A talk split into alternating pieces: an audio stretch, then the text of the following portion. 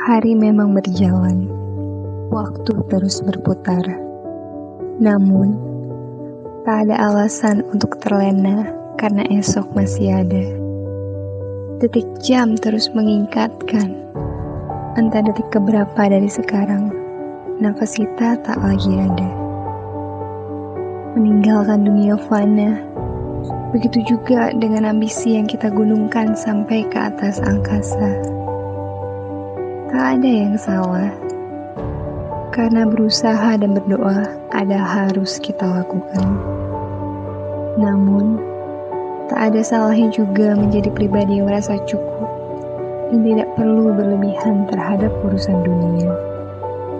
Lagi pula, kebenarannya Belum begitu lama sejak kali terakhir kita bicara banyak.